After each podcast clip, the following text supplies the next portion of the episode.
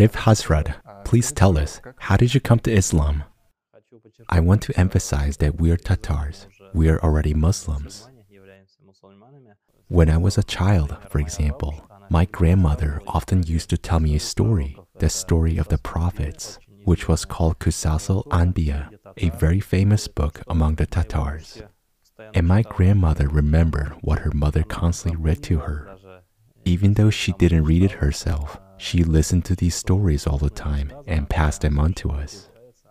When we sat down to eat, she was always telling, like a radio, like you turn on a tape recorder, and it was like a cassette playing, and she was always telling, telling. But as children, we thought, why is she telling us all this? About Adam, about Noah, about Isa, and about Muhammad, peace be upon them. We were growing up, school communication, friends. We talked to friends who were Christians, and they told us, What is it with you Muslims? If you were born a Muslim, you are a Muslim. But still, I wondered, why Islam? Why did our ancestors choose Islam? In the meantime, I graduated from Russian Islamic University. Now it is called Islamic Institute. I study theology. I study Christianity and other religions. But still, I took Islam as the basis, and I really understood for myself that Islam for me, for my children, for my ancestors is a great value.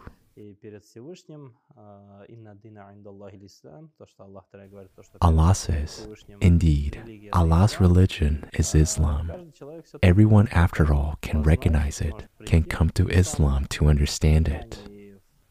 The Bible and other scriptures mention Islam, and the Prophet Muhammad salam, did not deny any of the prophets. On the contrary, he supported all of them and spoke about all the prophets. Even in the Quran, the name of our Prophet Muhammad salam, is mentioned less frequently than the names of other prophets. This needs to be emphasized because Allah Ta'ala still showed the whole essence of religion in the Quran, and thus a person can put on a scales for himself. And yet a person should, well, not should, let's say, a person can think of and say that Islam is really the last religion, which Muhammad, peace and blessings of Allah be upon him, brought, and which we all should adhere to. Well, how would you describe your understanding of Islam to an ordinary person? As an ordinary person, I can imagine what Islam is. Islam is called Tartib in Tatar. Tartib means order. A lot of guys, Muslims, Muslim women have such tendency. Islam forbids, Islam permits, Islam forbids, Islam completes. No, Islam has established an order. There is a certain order, and if you follow this order, you will achieve your goal. If there's disorder on your way, if you're driving on the road and the speed limit is 60, but you're riding with a speed 150, for instance, right? There is a chance you will have an accident. You will roll over, and so on. Religion is a science, it's the order of our lives. If you follow that order, then you will reach the ultimate goal.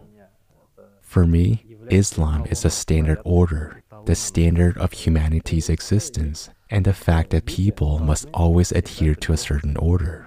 This is what Islam is. Thank you. And just to continue with this question, what does it mean to you to be a real Muslim? Of course, when we say Muslim, the first thing we think of is the ayats of the Almighty. I created jinns and people only in order that they should worship me. The word ibadat in Tatar when you ask people, what does ibadat mean to you? They say, to worship, that is, to read namaz, keep uraza, pay zakat, and so on. A true Muslim should always remember the Almighty in his heart and show it by his actions. If a person has made a vow to the Almighty that he believes in him, that he will adhere to him, he must show it. He must pray. He must ask the Almighty. He must communicate with Him. Even among the Tatars, for example, There are those who think in material terms. It is said, read namaz. You should read namaz. It is said, keep uraza. Keep uraza. He reads namaz and keeps uraza.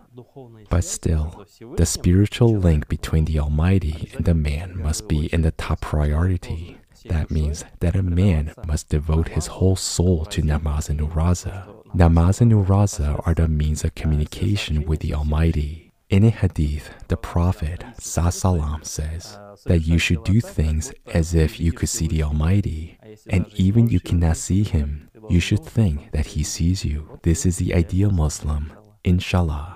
Well, could you expand on the subject, let's say, not inside a mosque, not during namaz, but in the daytime, in ordinary matters of everyday life? How does this manifest itself? When a man comes to a mosque, he may seem like an angel. He reads namaz better than anyone else, keeps to uraza better than anyone else. But in everyday life, of course, when the Prophet, peace and blessings of Allah be upon him, sent Musa to Medina, the Prophet, peace and blessings of Allah be upon him, said to him, Go and live. Go and live. That means don't show me namaz. Don't talk about namaz. Don't talk about uraza. Go and live. Show the traits of a true Muslim. When you come to the market, for example, when you haggle, when you give change, be accurate, so be fair. It is in everyday life that a person should show Islam. In the mosque, during prayers, during uraza, it is individual, personal between a person and the Almighty. And in everyday life, he has to show that he is a Muslim.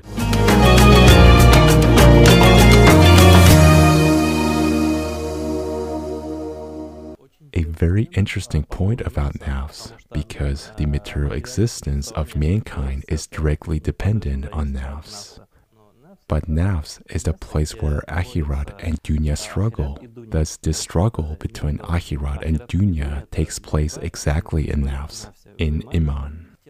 In this way, nafs helps a person to achieve certain levels in everyday life, but for akhirat, that is, for the other world, where we will go after our death, of course, nafs, a kind of material nafs hinders it.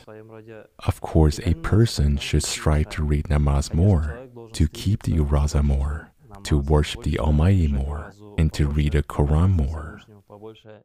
There is a certain white envy among people in this, and there is a part of nafs in this as well. But the most important thing is that people mostly attach their nafs to worldly things. What is the point here? When someone puts up a fence, he also needs a fence, but better. Someone bought a car, he needs a car, but better. He needs a house, but better. You see, in this case, nafs plays a destructive role for a person, for a human soul. If a person is not religious, not with iman, if a person does not have his own certain methods of restraining his nafs, a person can be lost. Basically, people come to Islam when they have some problems. There is a problem. A person begins to seek, begins to study, and thus comes to this or that religion, or to this or that niche. In the case when a person just comes to Islam, what can he occupy himself with? Allah says, only through the remembrance of the Almighty, people attain tranquility. The tranquility of the soul, the tranquility of the nafs. Thus, the mentioning of the Almighty helps to be calm and quiet. And mentioning the Almighty means reading the Quran. This is zikr, this is namaz. This is uraza. The worship that the Prophet Muhammad instructed us and what Allah Ta'ala has obliged us to do. They all help us to overcome our nafs, inshallah. Can you share how you felt during the Hajj? When you perform Hajj, one of the pillars of Islam, Allah Ta'ala gives you that feeling in your soul the feeling that you're calm about everything, about worldly things, about home, about family, about a wife, about children. You are calm. How calm you are. Even if Nafs says that you need a car, you need this, you need that, you always rely on the Almighty. If the Almighty gives you this, you will have it. If not, you won't have it. That's the peace of mind. The Almighty has obliged us to go to Hajj at least once in our lives and thereby understand the essence of nafs. Why do you live? Why do you, for example, acquire worldly things? It's only for existing in this world, minimally or maximally, and leaving for the other world, where Allah Ta'ala, inshallah, is preparing the gardens of paradise for us, inshallah, and all His benefits. You know, I had such a moment, a case in my life. The Almighty speaks in the Quran about the inhabitants of paradise and what the Prophet Muhammad salam was like. Aisha, may Allah be pleased with him, says that the Prophet salam was a walking Quran. When I read the Quran, I always recited the ayats and always thinking, that we live in a world where one cannot just go by without thinking about anything. We always have to think about something. For example, even when you're resting, you're always still thinking about how to organize your rest properly, how to go home afterwards, what awaits you there, the rent bill, something else. You have to make repairs. You have something to say to this person, something to say to that one a person is constantly in some kind of restlessness. And when Allah Ta'ala speaks of the inhabitants of paradise, He mentions that no misfortune, no sadness, no anxiety will overtake them. And this feeling struck me precisely while I was in Mecca, which is what the Almighty is talking about. So the Almighty says about Mecca that it is the safest city. When the Prophet Muhammad salam, was leaving Mecca, he said, O Mecca, I love you. If I had not been forced to leave you, I would have not left you. And these feelings, the Prophet Muhammad's salam feelings when he left Mecca, they were inside me when we were also leaving Mecca and moving to Medina in the footsteps of the Prophet Muhammad salam. And this is the feeling you have to feel having been there. This feeling cannot be conveyed.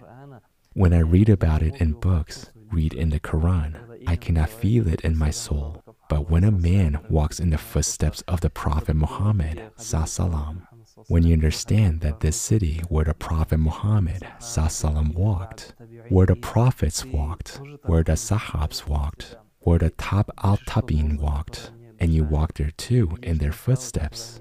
You breathe the air that they breathed. You see the rocks that they saw. You feel the weather that they felt. It's an indescribable feeling. In the words of the Almighty, that it's the safest city. Thus, no trouble, no worry takes the person who stays there. I think that feeling will be with me for the rest of my life, inshallah.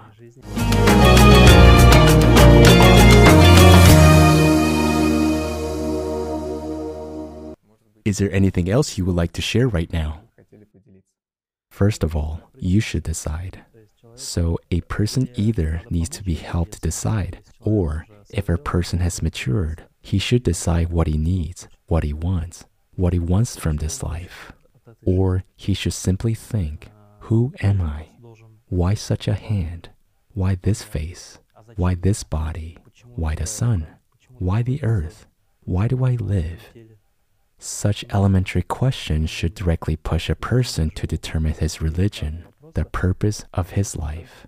Why do I live? An elementary question. I think many people think about it, but hide this question from themselves. They hide this question in everyday life. A good car, a good house, good earnings. And then what's next? For example, I have five questions as my life credo, but all of them are just one question What's next? When people come to me and say, I have problems in my life, they say, What's your problem? Well, a domestic problem. Some problem like he needs a good house, he needs a good family, he needs a good income, and so on. The first question is, what's next? Just imagine for one moment that you have the nicest house, the nicest car, the nicest family. What's next? The man says, Well, move on further. So you moved on. You are the president. And what's next? After a couple of questions, no one has gone beyond the third question. What's next? What's next? I mean, a man must find himself. Why? Because people spend many years trying to find themselves, and many of them die without finding themselves. Many people, for example, save up to buy a house, to buy a car, to buy clothes, to go somewhere. That is their whole goal in life. And when they reach this goal, they don't know what's next. As our Mufti Kamil Hazrat says, why do we read many books? To understand one book, the Quran. All books, all books of tafsir and all hadith of the Prophet Muhammad salam shows us the way. Our greatest treasure is the Quran. It turns out that all paths go to one book, the Quran.